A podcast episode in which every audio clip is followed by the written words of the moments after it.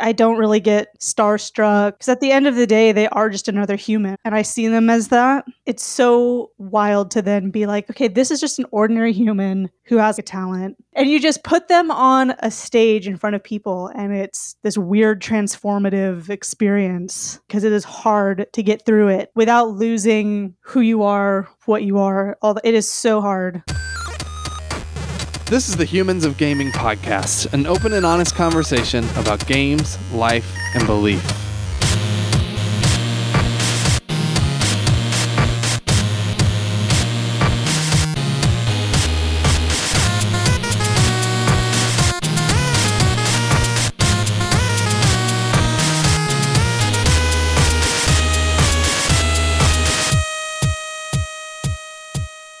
Hey, this is Drew Dixon from Humans of Gaming and Love Thy Nerd, and I'm the chief content nerd at Love Thy Nerd and uh, other nerd stuff. Nerd, nerd, nerdy, nerd. hey, Chris, how are you?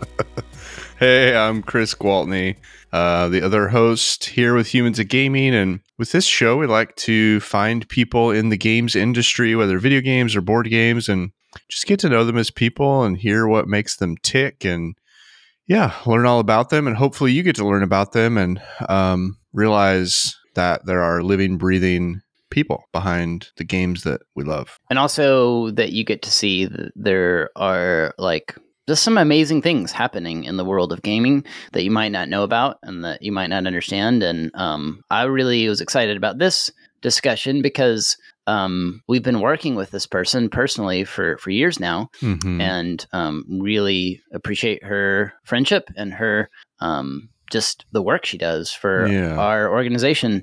Um, and you know, it's funny you can work with people for a long time and then like never really hear their story. If you skip right. that that part in mm-hmm. early in your relationship, it can feel awkward to go back to it. Like, oh, hey, tell me tell me about you, like where you grew up yeah, and, yeah. and, and your experiences with religion or whatever. Like those things are just not going to come up sometimes if you don't get that early on. And so mm-hmm. we had Kate Katawaki on, who is um what is her official title? Chief Social Media Nerd. She's also one okay, of our co-founders sure with yes. LTN. Um, yep. yeah, it's uh so you know for us to get to know our friends, we just had to start a podcast, I guess. Yep. yeah, apparently. Well, yeah, it's, cool. you know, it's a bummer too because of COVID. Like we just haven't been able to hang out with mm-hmm. our eh, our staff in person. The best we've been able to do is, you know, um, Zoom or um, Discord. So, yeah. Yeah.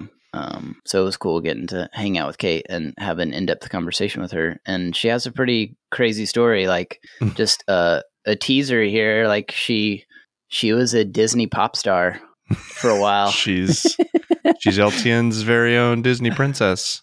That's our, right. So, our Kate, our Kate, yes. Kate Katawaki. So we dig into that and how we were able to steal her from Disney with, uh, uh-huh. for Love Thy Nerd.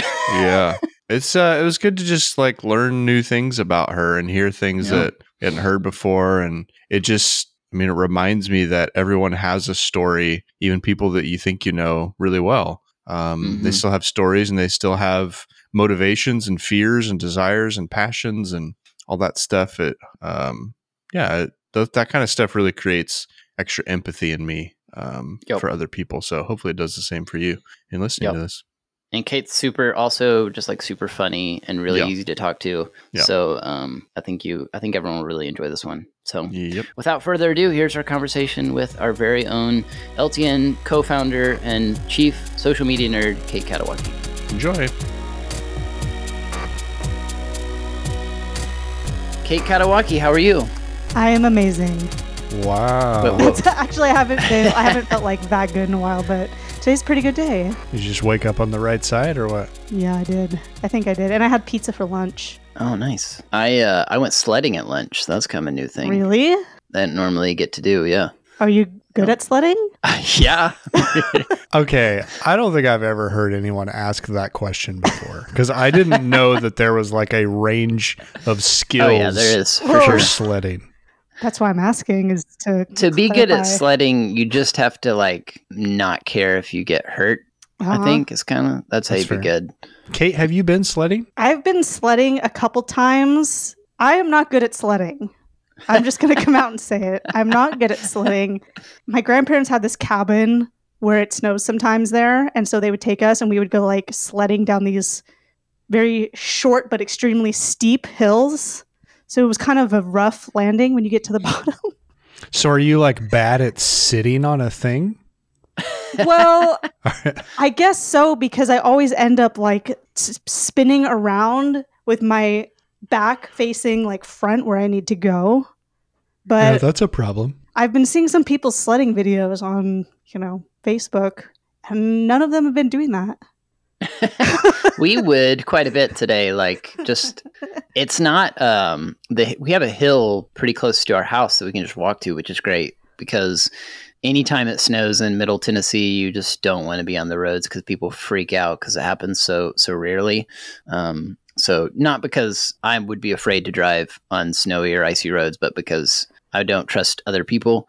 But thankfully, we just walked over to this hill. But we got a ton of like ice, kind of like sleety type stuff, and then snow came later on top of that. So like, but it's a thin layer of snow, and then underneath that's just a bunch of ice. So it was like super slick, and like you could not control that sled uh, for anything. You just basically jumping on the sled and praying it goes okay. it works out. I guess I don't have Yeah. any snow experience like in life. I've lived in California, Southern California, my entire life. We barely know what to do when it rains here. So when Yeah. there's, I don't know the first thing of what to do with snow. So uh, you know, this is this is called Humans of Gaming. So we want to talk about uh, Kate's influence and involvement in gaming culture. Uh, she's one of our fellow fellow LTN founders. Kate, tell us about that. I am a founder of LTN, co-founder. Great job. Um, it's it's been a good ride. And Wait, wait, are you resigning right now? no. no, it's awesome. I really love being a part of LTN in this capacity. Um, I feel honored to work with you guys, even Matt and Bubba, my free play podcast co-hosts. I will say that, a nice thing about them on this podcast.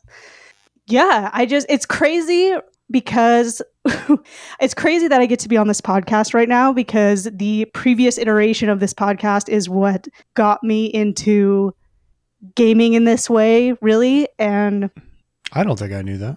Really? I didn't know that either. okay, well, it's a hmm. good story because I was thinking I was thinking about it last night while I couldn't go to sleep because I was excited to be on this. so I I'd been having a really bad like winter, just like super depressed, just really struggling, and I'm like, I need to learn something to make my brain, you know, wake up and be used. So I typed into the Apple Podcast search bar religion and video games. The Game Church podcast came up. I'm like, wow, this is really sweet. I didn't know anyone really like talked about this stuff with games. So I listened to every single episode. I, I was a Drew Dixon fan. Just in one sitting? not Oh. in, not in one sitting. No, no, no, no. Just like spread out. this is out. a big deal. then I was like, We've never had a Drew Dixon fan on this Yeah, I'm a podcast. true Drew Dixon No, I'm not even a Drew Dixon fan. I was like, what is Game Church? Looked it up. Hmm. Was like, oh, that's a cool shirt. I bought the shirt.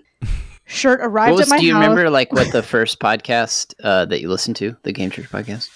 It might have been the one with Ken Levine because I had just played Bioshock Infinite. That was a popular. Oh, one. nice. That was a cool So- one. Yeah. Yeah, it was it was super cool. So I bought a Game Church shirt and it arrived at my house and the return address was a location that's 10 minutes from my house.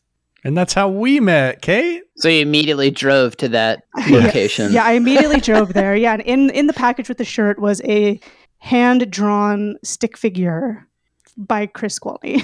Just that personal touch, you know, it just goes a long way. yeah. It, And look here now, you're a founder of LTN. yeah, so, so. I and then I asked Drew if I could write something for the site and pitched him like one good idea, one bad idea, and wrote for Game Church, and then kind of got involved there and started doing like social media and stuff there and podcasting, which was really cool. Kate, guess what I just found? What? I just searched my email for Kate because I remember the email. You sent me an email. This was in Is it cringy? 2016. 2016. what does it say? I mean, it's pretty boilerplate. Hey, Oh, okay. Chris, my name's Okay, Kate that's. Katawaki. I've been part of Game Church for a little over a year, maybe a year and a Mm. half. Okay. I've written a couple articles for the site, lurked around in the city, Facebook. am a Uh-huh. dedicated podcast listener and played a Friday See? game night every now and then. Blah blah blah. That's You all I basically said, just you well the subject was I want to help Game Church. So this was when you I think because you talked about like social media stuff, and then we started talking Uh-huh. social media stuff, and then you started doing like social media for Game Church. Yeah. And now here I am with Love Thy Nerd and the two of you, my hero Drew Dixon. We're here.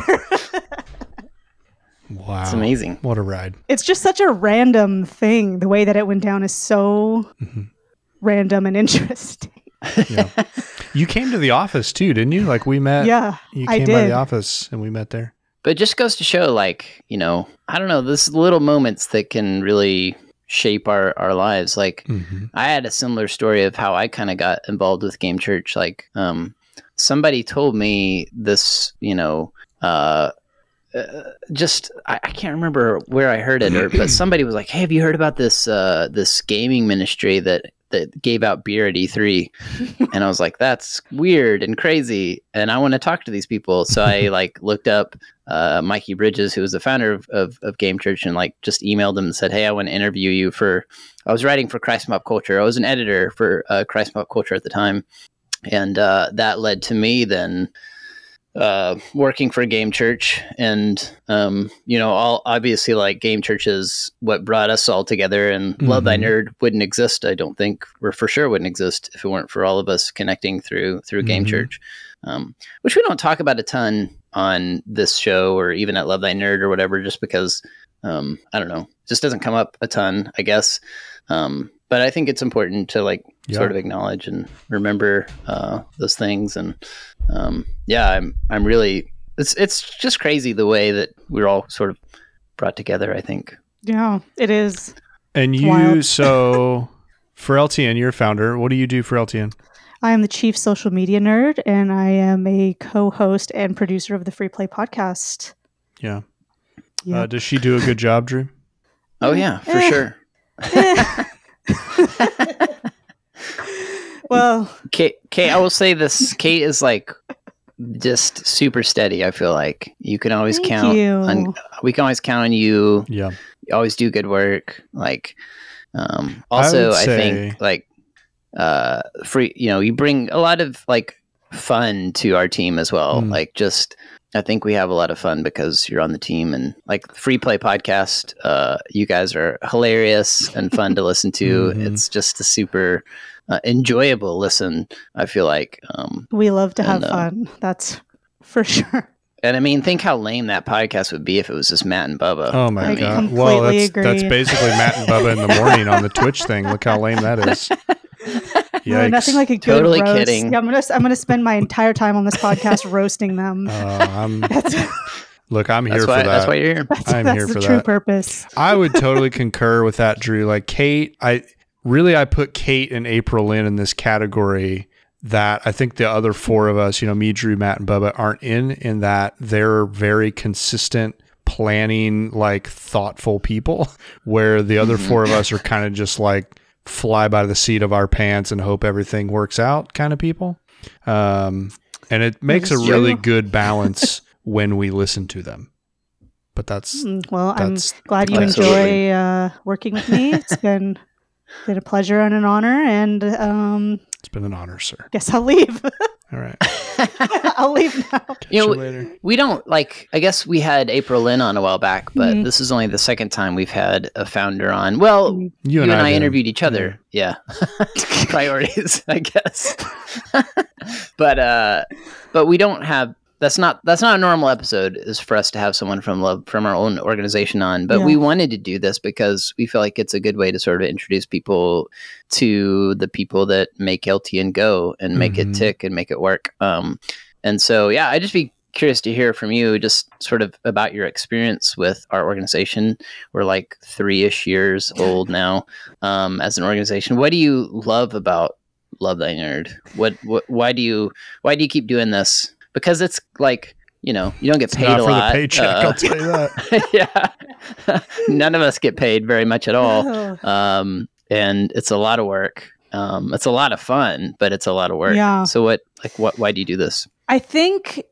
Well, one thing that's like meaningful to just me personally with it is that viewing. I mean, I'm predominantly a video game nerd. I'm not super into tabletop stuff, but uh, having not just me but other people kind of like see the value in games and Mhm. what can be taken away from that what could be like learned what could be observed and kind of applied to like a bigger picture of like okay what does this mean like a lot of people Hmm. are like there's no value in games you just sit there in front of the tv and that's that and everyone wants you to like get off the couch and get a job it's like that has that's not that's not it at all and i think that one thing that we do really well is to try to help people who maybe aren't in that like circle of gamer nerds to understand the stuff that goes on Hmm. and why these games are so important and valuable to the people that play them.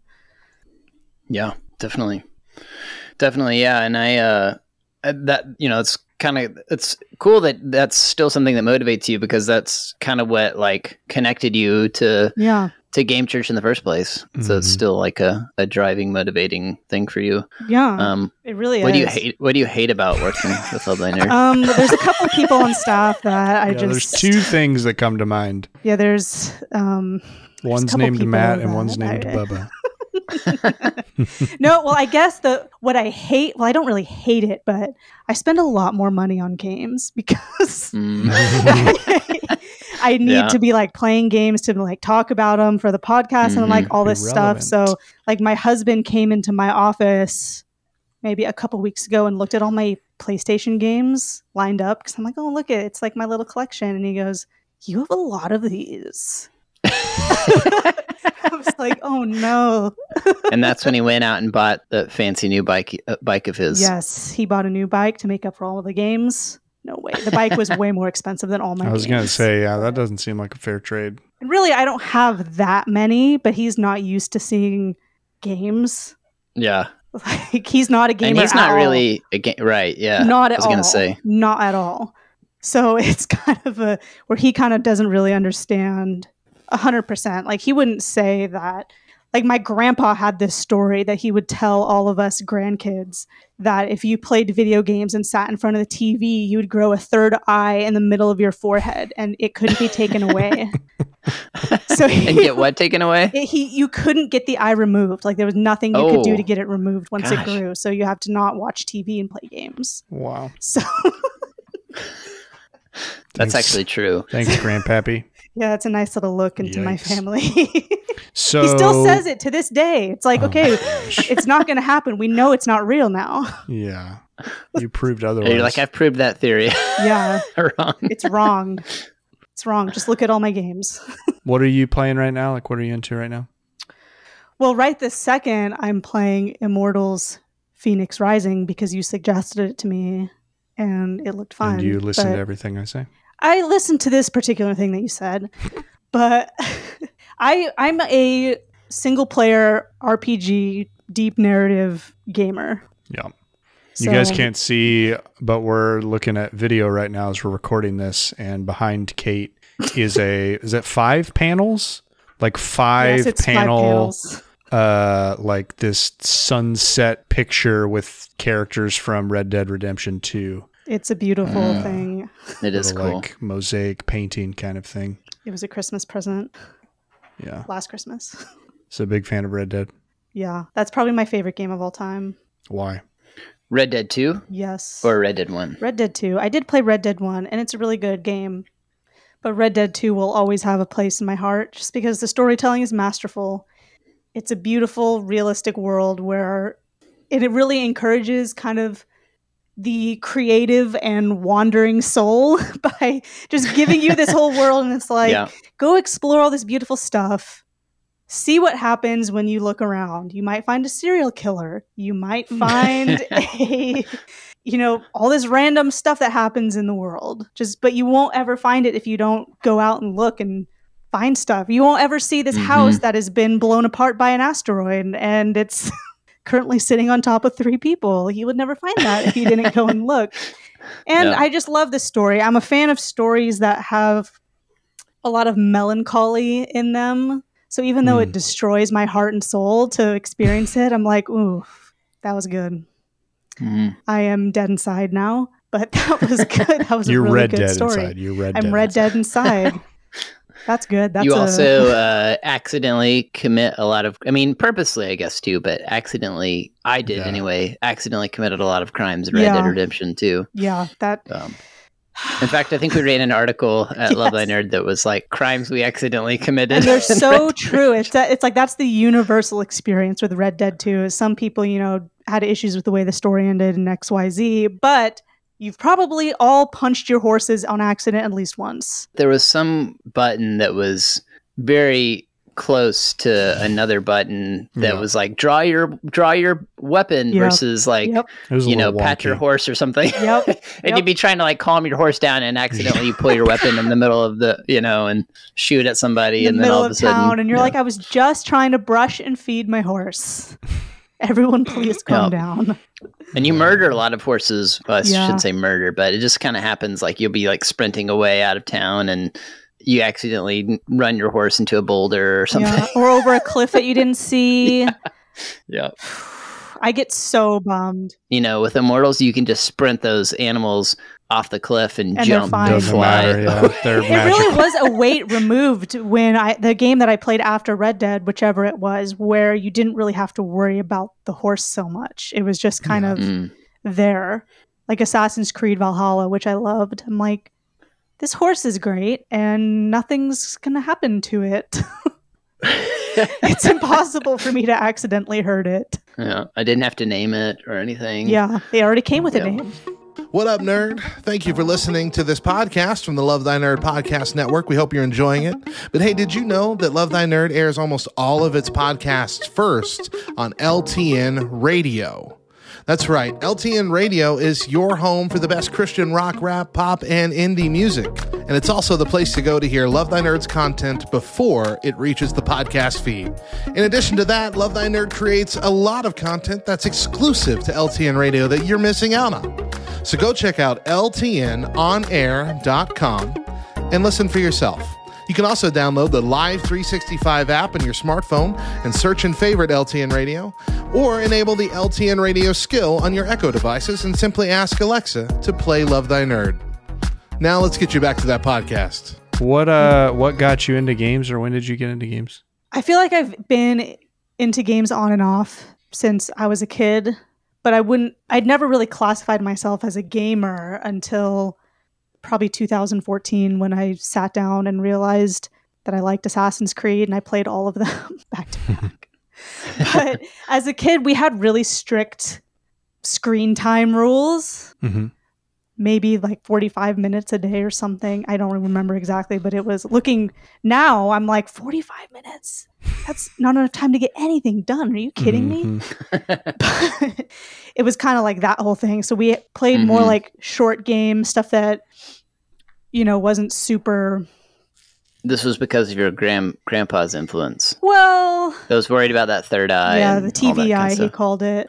I don't- I think that was his it was his response to us playing. There was this browser game called Yoda Stories that my brother and I were super into.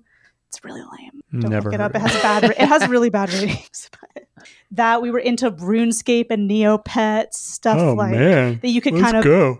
like work on when you could for whatever amount of time, trying to get a level 99 wood chopping skill in RuneScape. Waste of time. Nothing really like benefits from that. Yoda Stories looks amazing. I just looked it up. Well, you'll have to you'll have to try it out. And I can guarantee you you won't get TVI from it. Look at me now. oh yeah. Look at you Yeah. now. Yeah, and my grandma, not the grandma married to this grandpa with the TVI, grandma on the other side, bought Okay. us grandkids a PlayStation 1 so that we would hang out in her house more. But the thing Oh, is she kept it at her house? She kept it at her house. Wow. And she put it in the room placement was very particular because she put it in this room that she knew we were afraid of. So w- if we wanted to play Crash Bandicoot and Spyro the some Dragon, big brain grandparents over we would there. have to go in that scary haunted room.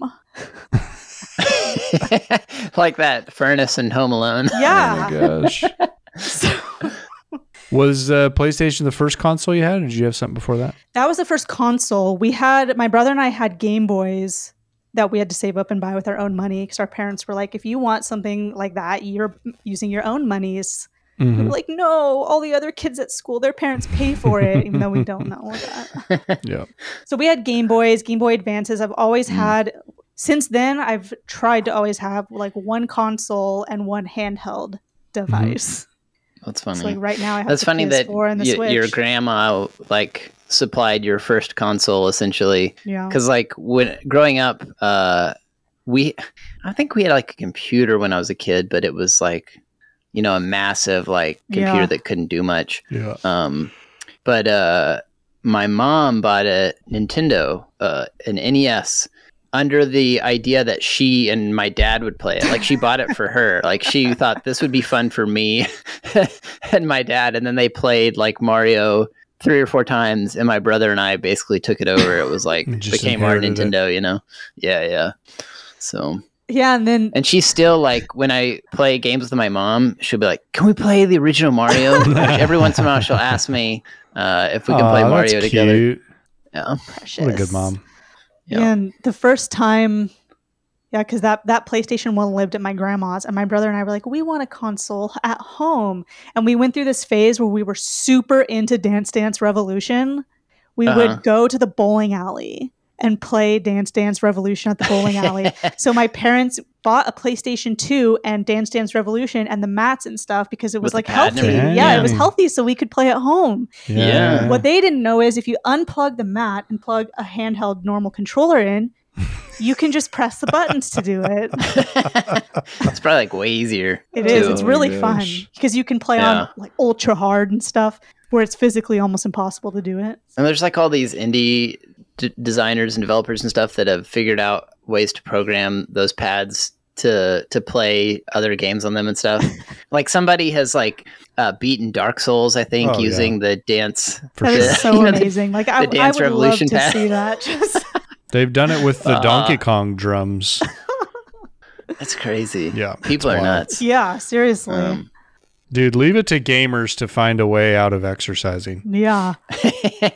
It's to go. interesting that you share about like having pretty strict limits on how much you could play games because uh, like i think about that now with my kids we definitely try to like limit the amount of time they play games but i remember growing up like my parents hardly ever told me hey Parents you never even can't talked to me, so can- let alone.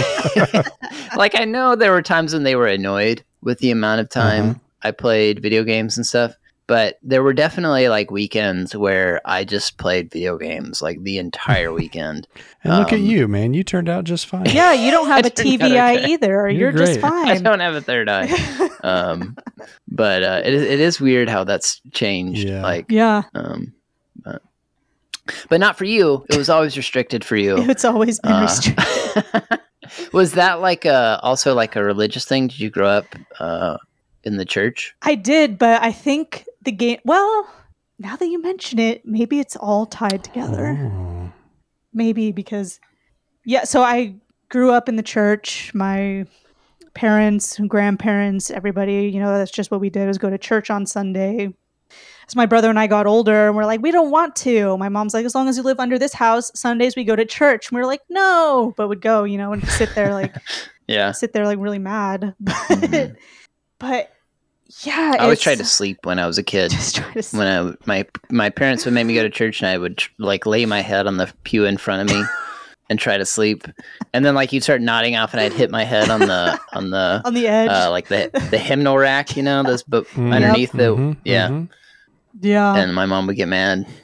yeah, and I think that that did play into like the strictness of everything. I remember being in fifth Yeah. grade, and the first Harry Potter movie was out on VHS, and everyone we were going to watch it as a class in fifth grade, and my mom said no, and I was the only one that had the permission slip and said no, and I They was didn't like, get why? your permission Oh, slip. wow. Yeah, I'm like, I'm like, why, why, why would you do this? She's like, because this You're is- like Harry Potter, Yeah. who couldn't get you know the Dursleys to sign I his slip to go to Hogsmeade. yeah, and Wow, Drew. That was some, that's some deep cuts there, my man. it was I was so mad, and I've then got those books memorized, basically. my mom realized that I was the only one. She's like, "Well, there's witchcraft." I'm like, "It's not real." Like Mhm. having that whole like conversation. And Yeah. So she finally caved and let me see it, and I loved it because I'd been reading the books in school. 'cause She didn't. Secretly, Yeah, she didn't want the books at home, and I was like, "I've read all the books; they're fine. Trust me."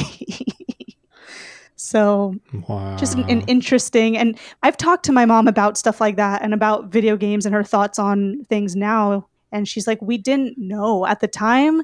People were at church and stuff and just in life were saying that's bad. That's like not Mhm. christian. You know don't let your kids Mhm. around harry potter because it's witchcraft. So we did what we thought was best based off the information we had. Now i probably wouldn't do that because i know differently but at the Yeah. time you know the context I do think like that's really helpful to hear from her through you.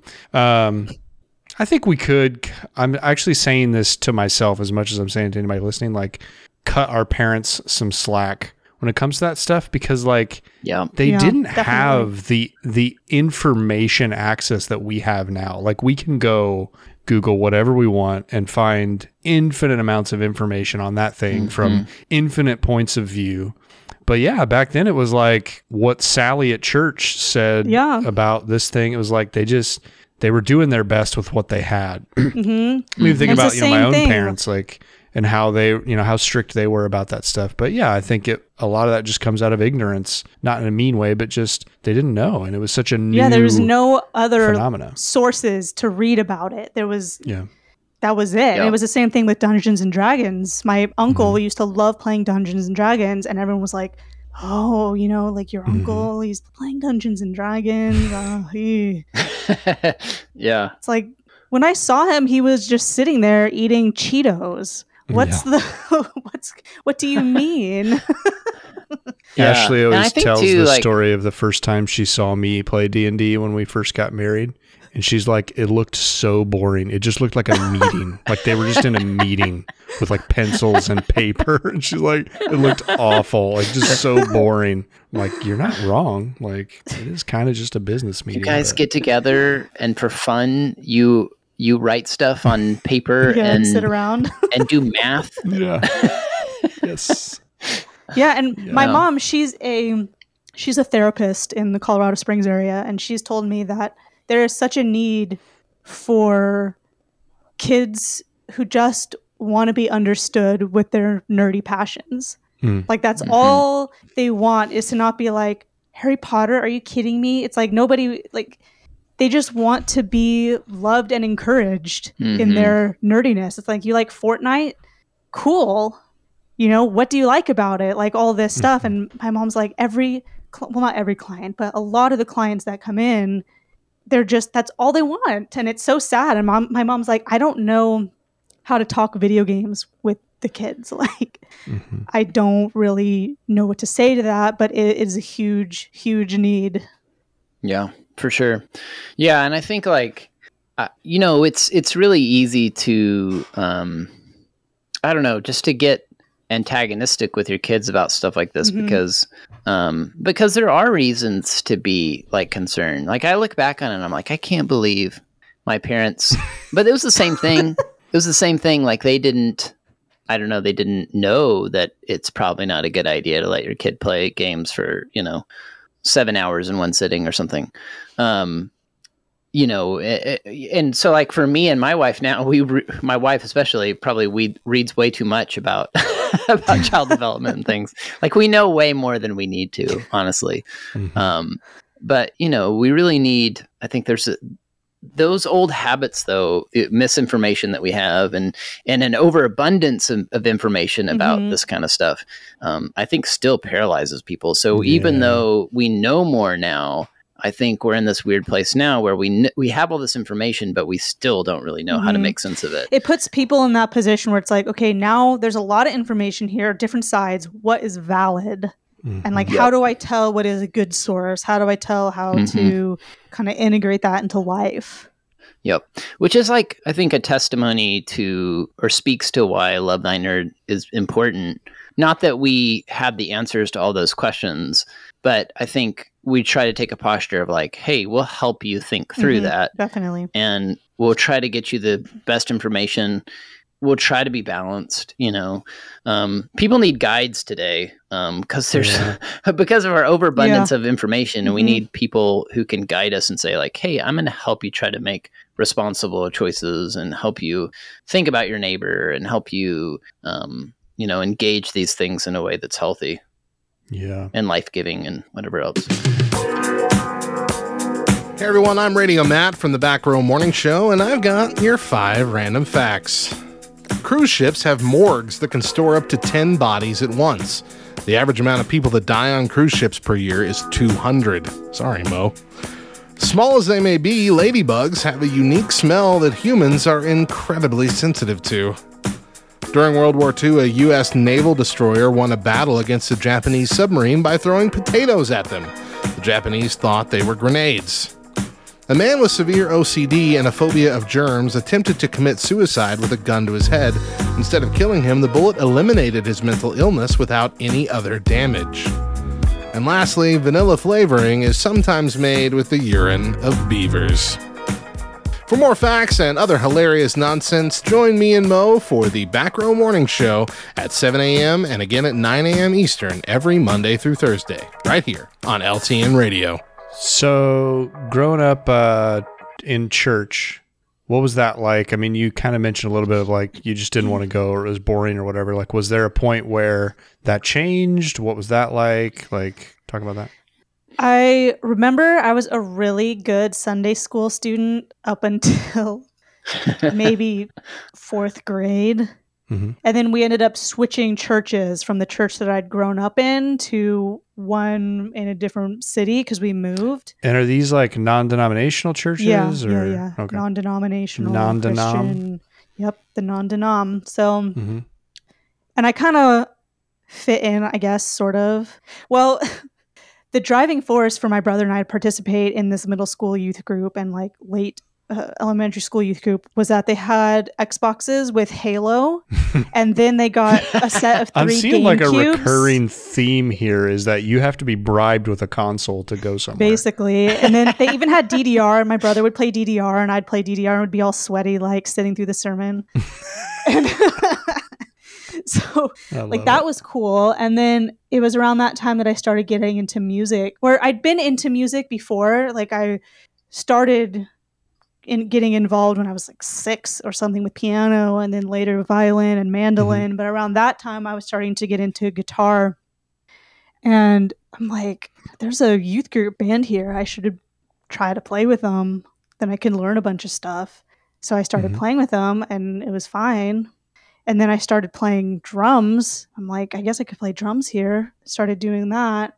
And then it all went downhill like really bad to where like it uh, it still annoys me to this day, even though it happened so long ago. But so they would, I don't, mm, I guess it was on purpose, low key like bullying me, like telling me to show Mm. up at places for to do worship stuff. And then I'd show up and they'd be like, You're not playing, get out of here. Like that kind of Ooh, They is the they like the the adults? the worship leaders, which I put in quotes because they were Uh-huh. probably high school students. So there was no Wow, adult okay. supervision of any of this really. Just my mom would come to drop me off and I'd have to I'd call her 10 minutes later and I'd be really sad like all this and Oh it, it was goodness. really it was really not cool like And Mm. you It were was- this was high school or before this that? was uh, middle school for me Wow, okay. so probably mid to late probably 8th grade for me Mhm. I was so sad, like, because I felt like I'd finally found some kind of way that I fit into church Mhm. besides the consoles, something else with the, with yeah. with the music where it was like a meaningful kind of way to engage, and then these people who I thought were supposed to be nice because they're church people were being jerks to me, and it was like I get bullied Mhm. enough at school. I don't come here to get bullied. Are you kidding me? So Yeah. my mom and my grandparents went and talked to the lead pastor and were like, hey, we have some concerns about stuff with the youth group, you know, that kind of conversation. And he's like, well, I don't, you know, have anything to do with that. Whatever. Like some super lame response where it's like, hello, you're in Mm, okay. charge of this stuff, are you not? Like, what? And so my mom told me, you have this choice. You can either keep playing with these guys or you can stop. It's your choice. It's up to you, you know? And I decided I wasn't going to play with them because it was really not cool. And I laid in my bed and cried for like four days on and off, just super sad. And I'm like, I'm never going to Mm. get to play the drums or get to play music again. These guys. But you showed them wrong. I Oh, them- did you ever show them? I showed them wrong, but if not, that was another thing that I tried to sabotage for myself as well. But I, yeah, so that happened. And then there's this recurring theme, especially looking back, where it's like I might have not been super into church and been like about that, but there was undeniably a recurring theme of God doing stuff Hmm. for me and giving Yeah. me stuff basically that at at the time I was kind of like, oh, you know, whatever. But now looking back, it's really profound, at least to me. And Mm-hmm. so after that church experience, I'm like, I don't even want to go to this church anymore. These people are whack. Like, I had a bad taste about church people because of the whole bullying in church thing. Mm-hmm. So I was really offended about it. Um, then a couple months later, my mom found this thing in the newspaper that said there was a program uh, for kids who want to play music. Mhm. Like, and she asked me if I wanted to do it, and I said sure. So I did it. Met some really cool people.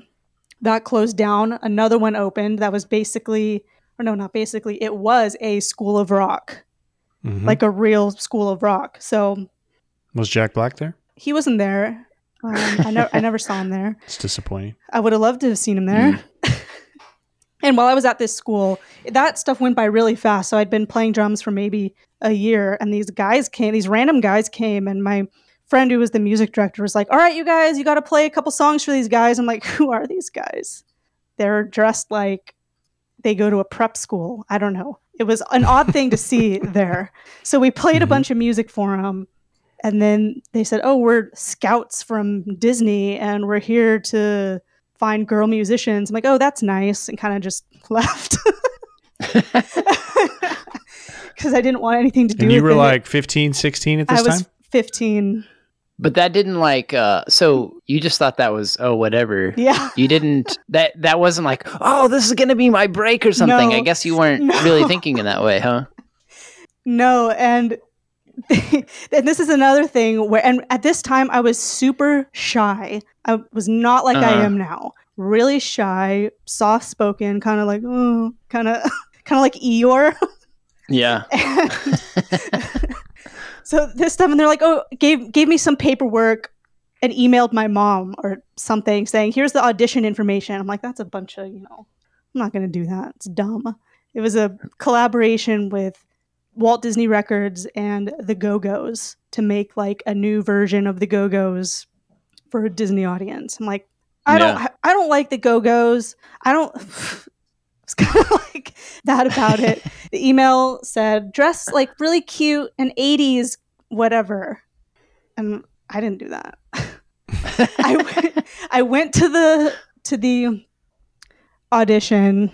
There was a bunch of songs we had to learn. Some were go-go, some were like other covers of like female rock artists and I really put up a fight against learning the songs. It's like why I don't know. I don't have the answers as to why. You tried really hard not to get this gig. Yeah, I other did. words. I showed up Which, if anyone's listening that didn't get the gig and just mad that Kate got it, sorry, there was- she didn't. She I- didn't actually want it. I really didn't want it. I I just didn't want I mean, I did learn the songs to perfection in the end because I'm like, well, I can't you know, that's a little too low for me to just show up not even knowing the songs. Yeah. So I you were a very t- typically a pretty prepared, yes. organized Mhm. person. Yes, so but I'm I'm very resistant to change. So I'm like, well, I don't want. Yeah. you know. I showed up, I played the songs, and then one of the guys that was there at the audition came out and was like talking to me while we were still in like the audition room, and a couple of members of the Go Go's were there, and he got his guitar out, and I was like, sweet, this is so much fun, and we were like playing, and then I went out of the room. My mom, my mom asked how it went, and I was like, oh no. I had fun, like And there was another audition after that to kind of weed people out. Again, I did not dress in the wardrobe they wanted because I'm like, that's dumb. I'm not going to do that. There's a video of me in the audition playing the drums. I'm frowning. I'm actively frowning. It's really I'm not enjoying this. I'm mad. so. Then they said, "Oh, okay, you, you girls are it. Like you got the gig." And I went out in the hallway and was like, oh, "This is the worst day of my life." Like Oh my god. it was so. There was a lot of drama about it. I'm like, I don't. mm. That was the day you became a Disney princess. That was the day, but Yeah. it was the shove that I needed to start becoming more like a human being instead of an Eeyore depressed, quiet person. I Mhm. mean, not that it's bad. It's not Yeah. bad to be quiet. It's not bad to be depressed, but it was like I was just stagnant sitting there. It just kind of brought you out of your shell. It did. It forced me to. Because then So you you ended up being a part of this Disney band. Mhm. Uh, tell us what it was called again. it was it was called KSM. The end evolution of it was called KSM. If you look it up, um, you will see pictures of a terrorist. If you keep scrolling, you might see pictures of me. So if, if you're gonna Google it, just put KSM band just to be safe. Yeah. KSM band. KSM band. And What did the it- KSM stand for? Oh, I don't know. They said you never found that out. no. They said um, your band name's going to be KSM. Turn it into a text acronym because we couldn't decide on a name, so they said that. and Okay. yeah, I did the craziest stuff in this. Like looking at me now and looking at me before, you'd be like, there is no way that you would ever do that or could ever do that. But I I did it, and it was hugely beneficial to me. yeah. And the coolest part was I had really solid people that I found that were around me, some of them Christians, some of them not. But either Mhm. way, just good influences, solid people who were like, hey, that behavior that you see right there is not good. Don't ever do that. I'm like, okay. Hmm. Yeah. Stuff like so you that. like toured and yes. the whole thing, Yes. like played on Good Morning America. Like this was a big Yes. a big thing. It was a, a big deal, much bigger than the church youth group. So it was kind of a, a thing to me. It's like, see, look, you can play drums again. You will Yeah. play drums again, just because the youth group, you know, that. Did thing you that ever really go back to the did you ever go back to the youth group band and be like, "Hey, um, do you guys need a drummer?" like and then they're Pretty like, "Yeah, totally." And then you're like, "Oh, actually, sorry, I'm I got It's like this the gig Pretty Woman Good Morning thing where they won't let her shop at that store and then she comes back. Yeah, there was But like this. the church youth group drum version. we did this show. We were on tour with Demi Lovato, and we did this show in Arizona. And two people who had been at the like leaders of the youth group at that time were there, and they messaged me and asked if they could come to the show to see me play. Wow. I'm like, this is really weird. It's like, do I want you? You're like, "Sorry, I don't have any extra tickets." it's all sold out. I went Yeah. back and forth with it because it's like, do I want to be petty and just ignore it, or like that doesn't seem right. So they Yeah. came and watched it, Look at you being and it the was bigger in some. It was like it was in an arena, so it was a big show. And then Mhm. after all those shows, we would do meet and greets. That would be two or three hours long. So they waited two or three hours after the show until we finished with everybody, and then came up to talk to me. And I'm like, this is super weird. Yeah, Wow. that's you wild. guys let me get bullied, but at the same time, welcome. Mm. yeah. it just Yeah. made me What, think uh, what was lot the- about that.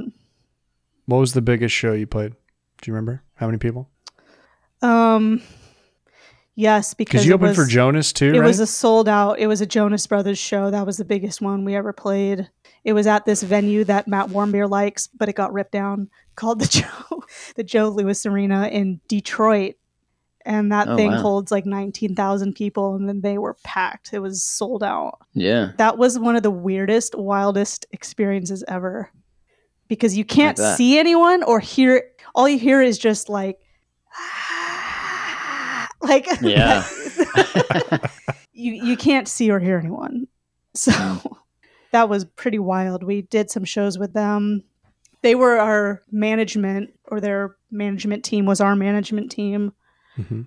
and yeah, it's just So weird. you like bumped elbows with like some super famous people, like the Jonas Brothers are massive. Demi Lovato, like pretty big deal. Like, was that um, I don't know, what was that like? Did but because it seems like I don't know, you you strike me as someone who's pretty down to earth and is just not like fazed by that whole world. Like maybe I'm wrong, but like I just feel like if I was in that situation, I'd be like, oh, I've you know, it, it would like consume me, and I would want to become. I've actually seen like- Drew in that situation on this podcast with certain guests that we have. I've seen how he acts. So I'd want to like figure out some way to become Jordan Jonas or something. you know? Drew Jonas. Yeah, Yeah. I it it doesn't really faze me. I I don't really get starstruck or because at the end of the day they are just another human. I'm like, and I see them as that. not that the things that they've done aren't like killer and awesome because they are, but at the end of the day, they're just another person like me. I see them eating breakfast, lunch, and dinner because I'm in there for breakfast, Mhm. lunch, and dinner.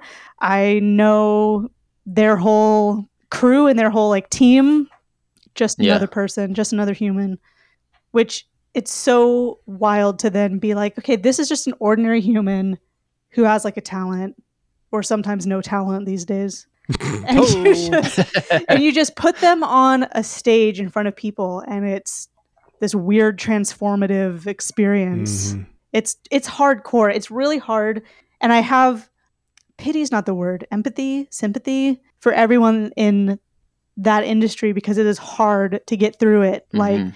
Knowing with with who you without are, losing some of without yeah some of your losing- yeah. who you are, what you are. All the, it is so hard. hmm that's that's why it's like I felt fortunate to have people around me who would be honest with me, not just say yes, Mm. and would point out stuff like, "Hey, you did this. It was really jacked up. Mm Like you need to go apologize to so and so." I'm like, "Oh, hmm didn't even occur to me." Yeah, I just I was thinking about that the other day. I was I can't remember what I was listening to. I was listening to a podcast where they were talking about child stars. You know, like so many of them struggle, and I think it's easy for us from the outside looking in, going like, "Oh gosh, come on! If I had that much fame and money, like I would not. like it'd be so I would easy. not do- like Yeah, I would. I would use it well, but the reality is, it's like just young people, like like your brain's not even fully formed Yeah, until you're exactly. like 24, 25, 25, I think. Yeah. So Mhm. I was Yeah. 15 when I started. When we were touring at our most heaviest, I was like 17 and 18. There were a couple people in my band who were younger. So when I was 15, they Mhm. were 13 and 14. Mhm. So Yeah. I can't. Sheesh. even- Did you see some of that? Like some of this going to their heads and sort of like jacking I- with their what I- who they were. What I saw the most was just the struggle to be like, who am I in this environment? Like, Mm-hmm. who I'm 14 years old or 15 years old. We're doing all this stuff. Uh, what does that mean for my life? Yeah. I just a lot of uncertainty mostly, and that teenage struggle to like find out who you are on mm-hmm. steroids, and then having Yeah. to amplify that for the camera and stuff. The yeah. thing Really that's hard to so, Oh, it's what grosses me out about that is Disney doesn't care. Like the the the executives, their bottom line is the the dollar, the money, and so for them coming in there. You know, I think of these two guys you mentioned. I don't know them personally, but the ones that came into like for the auditions or whatever, Yeah, like they're not coming in there thinking about any of that stuff. Like, oh, who are these as who are they as people? How can we mentor them and you know help them Mhm. become these you know wonderful people of contributing members of society? Like they're just how can we make money yeah, and everything else be damned? You know, like you think about. I don't know, somebody like Shia LaBeouf or these people that have just Shia- spiraled out That's what he thought of because all of, that's the first person that comes to mind because Yeah. like I actually really like him. He was great in Peanut Butter Falcon. Dude, I love him. I think he's awesome. But the dude, I mean, yeah, he can't stay out of the headlines because of just It's his life Yeah. hard. spiraling. really hard. And hmm it's because, I mean, I'm so glad to hear and to know you, Kate, but to hear like you had people, thank God, around Yeah. you that did have your best interest at heart, Mhm. not their best interest or Disney's best interest. you know? Yeah, and most of my other bandmates had a parent with them because of their age. Mhm. And technically, I was underage, but both my parents were working full time. So they're Mhm. not going to, you know, quit. My dad's not going to stop being a dentist so he can come on the road with me for three months. That's not how, Yeah. you know, it's going to go down. So they would, But a lot of a lot of parents do yes, of child stars, very, you know, very and like common, very common. live vicariously through them. very common and so one of the other girls moms was technically my like guardian Hmm. but these and it was two guys in particular that really stepped up and were like if you were my kid i would not like let you be in this position or whatever Mhm. and it was not their job it was not their responsibility at all like these are two guys who are roadies who were That's cool. investing in my life and my well-being and saying you know what let them do that. How about we go get pizza? And I was like, yay, pizza. but it's so Yeah. important to have that. And not everybody even gets, not everybody has those people around them. Not everybody can find those people. So I look back at that and was Mhm. like, that's what helped me be sane in a situation where it was like, this is a business. You girls are a business. Yeah, yeah. Your Mhm. band is a business, and all of you are entrepreneurs. So let's get to work. Yeah, yeah, Two- for sure. Saying that to 15, 16, and 17 year Yeah. olds. Yeah. So when did you like Dude. Bow out of that Wow. world, or how did you transition out of that into like the real world? I, yeah, it was a really not that that's not the real world, it- but no, you know what I you're mean. right. It, it's not. It's it's a total other thing, and that's why right now in the pandemic, all these guys who are who work on the road are struggling to do normal jobs because it's so Yeah. different. It's I know friends a friend who just can't get a normal job and keep keep it down because Mhm. it's not what they're used to at all. Yeah, So yeah. I mean, I live in Nashville, so Oh. a big music city, and like it's our city's really hurting because Yeah. of COVID, obviously, because there's so many entertainers and musicians and songwriters that live here. Yeah. Yeah. But I was getting bored with it because we had been there's a saying called hurry up and wait. So that was a lot of what our project was like hurry, hurry, hurry, hurry, wait, work your butts off for two years in a row, nonstop, wait, hurry up, wait. I'm like, oh gosh, I just want to like go to college and learn about something else. So that's what I did. Yeah. I applied to a university and I got in and was like, bye. I'm going to go do this now. And then I did it, and it was the roughest transition. Hmm. It was really rough. Like, just going home every day and not having to just wake up and then leave and then come back or being gone for long periods of time. It's just like staying in one place. I felt like I was going insane. Hmm. So I just worked really hard at school to like try to distract myself from that feeling of I shouldn't be just sitting here. I should be going and doing something, yeah. even though going to school is something, but it was just not what I was used to.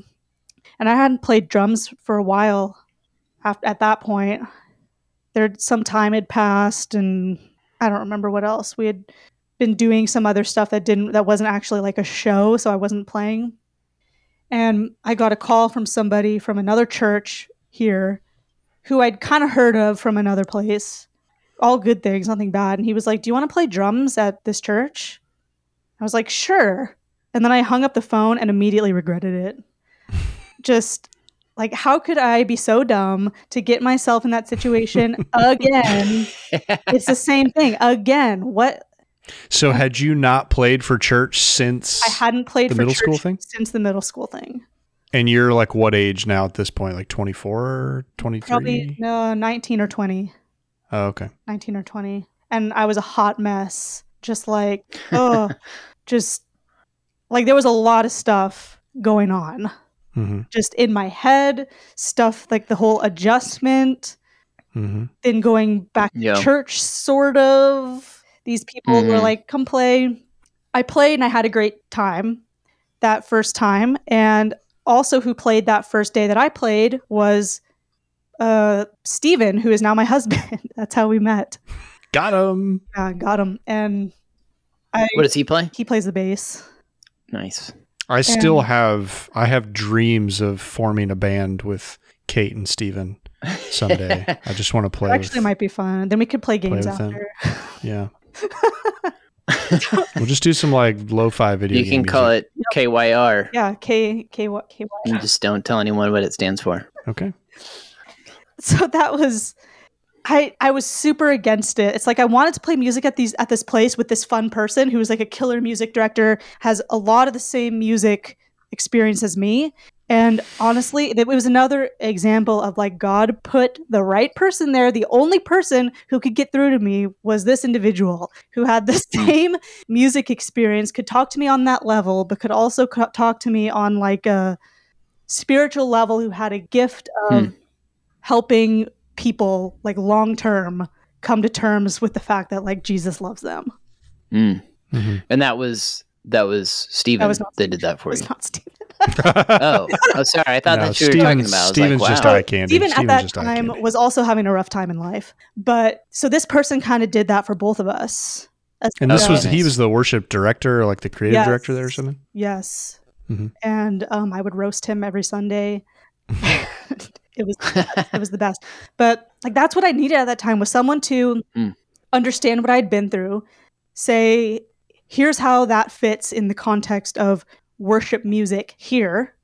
Mhm. Here's how Christianity really is as someone who lives it out. Like this person would never bully me in that way. Never. Mhm. Mm. I mean, Yeah. he would make fun of me, but never bully me. So he kind of Yeah. set an example for like all of us were like younger people in the band, set an example for how that's really supposed to be, like for real supposed to be.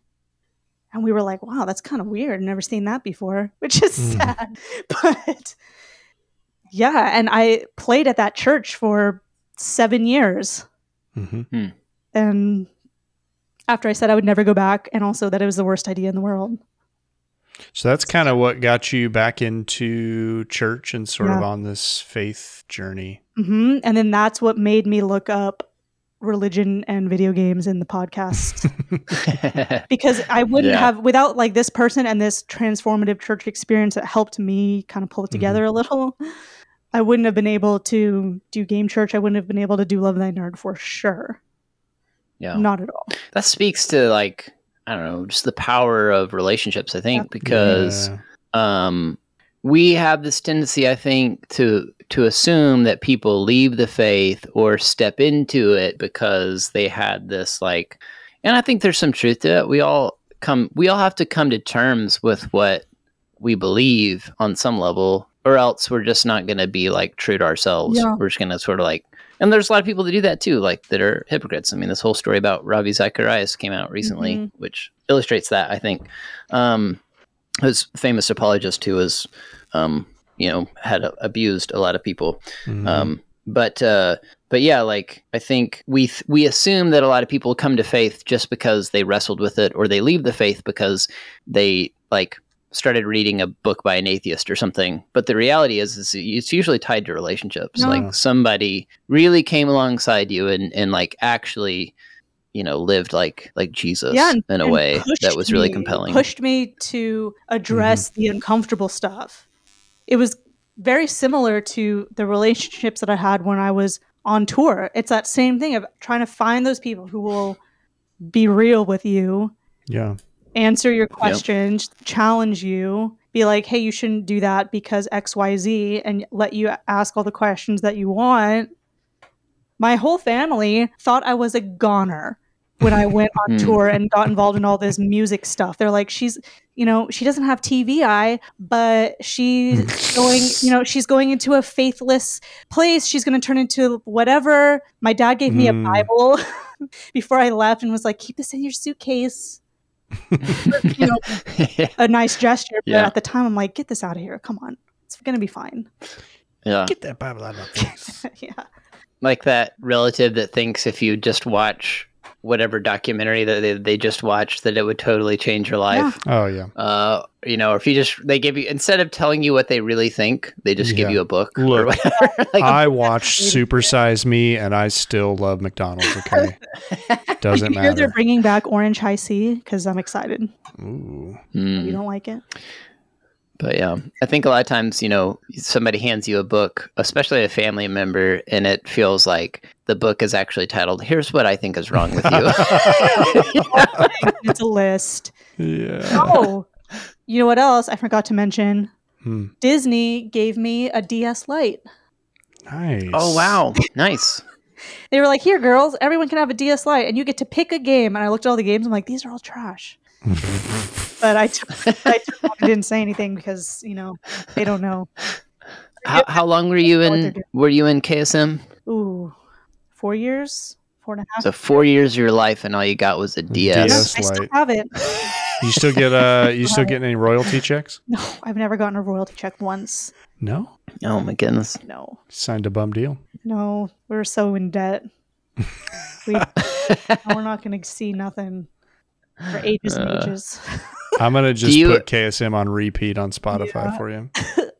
I mean, you kind of got into this a little bit, but I've never gotten to pick your brain about your KSM days, and I find it fascinating. Um, but like be- you stepped away from that. It seemed like it got boring for you in a way. It wasn't like it wasn't fulfilling for you. No. But do you ever like? Because I feel like so many people would have a really hard time stepping away Mhm. from that world. Um, does it? Do you ever like kick yourself, or do you are you pretty happy with the Um, decision you made? I'm happy that I made that decision to walk away from that particular project. But every year in the fall time, I get bummed thinking, oh, I want to get back in music and go on tour again because that was so much fun. And like that was the fulfilling part for me was getting to play music every night, go to different Mhm. places, have a cool experience yeah, that kind of stuff. I love for me it was about the music and performing and executing the music and the show to the best of my ability. It's hard to because you're talking about like the music, you know, No. and hmm that part of it. It seems like at least at the level you guys were performing at, it's hard to have that stuff without all the other crap. It like is you have to do it's all the other crap to It is- execute at that level. it is impossible. So it's like you have to do press stuff. You have to get up at 2:30 in the morning to do whatever press to have all this drama, to have to deal with stuff between the label and the management and certain deals to get the money for the certain people and I'm like, "Can we just rehearse for about 3 weeks straight and then leave?" yeah, Like that that's what I like to do. I'll rehearse all day. Yeah. It's fun Uh-huh. for me. I like it to be yeah. Perfect, as perfect as possible. Hmm. And then you take it out and play it for people and see what they think of it. Yeah. See if they hate right. it. Well, this So- fall, uh, this fall, KYR is going on tour. Yeah, yes. Me, Kate, and Steven. Let's do it. Uh, Speak, speaking tuned. of KYR, uh, when did you and Steven get married? 2014. Okay. So, Seven years. uh, so y'all basically started dating, I guess, through this this through playing together. Yeah. Although I knew him for like two years before we ever dated or anything. Okay. So this is kind of a deep question, but I like to ask Yeah, our relate. guests this: like, how has that shaped you? How has being married shaped you as a person? Ooh. I mean, I think about this all the time, but it really showed me how selfish I am. Mm, it can do that for sure. Yeah, Yeah. I've had that I, experience I too. didn't think I was that bad, but after Mhm, getting married, I think I'm still learning that lesson, honestly. But mhm. well, I've come to the understanding of yes, I'm a selfish person, but I haven't really nailed the whole okay, now stop doing that. yeah, same here. I haven't nailed it. So Uh-uh. that's going to be, I mean, we've almost been married seven years. Yeesh. Guess should work Yeah. a little harder on it. But We'll Well, have Steven. We'll have Steven on the next episode. yeah, we'll have ask him Steven how on you're to doing. confirm or deny. But Yeah. yeah, and it was You've you, y'all have been married longer than um, hundreds of celebrity couples. So That's true. You are like You're one of those right. success, the celebrity success oh stories. my gosh. Not even. Oh, jeez. was Steven, You mentioned he had a similar experience to you. Did, was he in like a big band or something? No, before? not so much as that, but just kind of a similar experience in being a part your faith journey. of yeah and really choosing to take that on for himself like that's the time that whole transition when i started playing at this new church well new to me church and it was a challenge because i just wanted to play the drums and not really say that i went there or stick around for anything else yeah. and my friend who was like a mentor to me said you have to you know make that decision for yourself and once you make it then you have to live it because he was saying Mhm. like your parents you know said you grow up in a christian household blah blah blah but at the end of the day you have to decide to do it yourself hmm i was like oh no That sounds Mhm. hard. that sounds really hard the way my parents you know the way i have it right now is nice but Right. Hmm. Yeah. I can definitely identify with that. hmm it's been interesting interesting life experience it just looking back on my life it's like did i really do that stuff i don't know it doesn't really seem like something i do Feels like a lifetime ago. it does Um, Yeah. like- well, there's internet proof. Just go Google it. There's lots of proof out there. KSM band. Make sure you put KSM band in there so you don't get the Yeah. terrorist. You said. Yeah. yeah, look it up after this. Look it up just without the word band in it. Check it out. Yeah, Yeah. Uh, well, hey, thanks for all the stories, Kate. yeah thanks. That's for like stuff that I didn't even know. my- listening to my rambling about music and Yeah. TVI consoles at my grandma's haunted room. I just really want to meet your grandma and grandpa. yeah. I'm a little worried about the third eye thing, though. Well, just keep an eye out to watch out for that. Yeah. because, like you said, once it starts, it can't be removed. So. Uh, so how can people find you, Kate, if they want to follow all your escapades? Ooh, you can find me on Twitter at Kate Dangerous. I'm probably the most active on Twitter with all kinds of things and gaming things and whatever I can Shenanigans. think of that I- that Just like Kate. Yeah, shenanigans. shenanigans. And Instagram, I'm at Kate Dangerous as well. That's pretty much it. And Oh, wait, no, technically, if you follow all the Love Thy Nerd stuff, you're following Kate. Yes, you can do that. that's um. You can also find me on the Free Play Podcast every Friday on Twitch at 12 p.m. PST and 3 p.m. EST Hmm. at twitch.tv slash love thy nerd. Love it. Got that all Great out. plug. and uh, Great plug. and you and Steven go on some like really cool road trips to all kinds of places that And I'm they really have jealous the of. most beautiful dog that has ever Mhm. lived. I'm surprised you haven't asked about her. Her Oh my Finn. gosh. Um, she's Chris's little friend. She is the love of my life. No offense, Ashley, but that animal is so precious to me. Mm. I'm gonna cry. I feel similarly about um, Steven's bike. Yeah. well, I would say you could borrow He it. has a really cool bike. it. So What'd you say? I would say you could borrow it, but he took it away to go ride Yeah. that terrible trail. Mm. so Right now, Steven is is biking on a trail called Suicide something or something. Yeah, it's called the Suicide Trail. It's like, why would you say that? no You can follow Steven on Strava at Hmm. I don't know what yeah. Well, it's great having you on, Kate. I learned a lot that I did not know about you, and it was really cool to hear your your kind of faith journey in more Mhm. detail. And um, yeah, we're Well, definitely you. go check Kate out on all the socials and uh, and follow us on all the socials Yeah, you- because that's basically Kate's hard work Yeah. uh, that that, that goes in all those. So Thanks, yep. Kate. Thank you.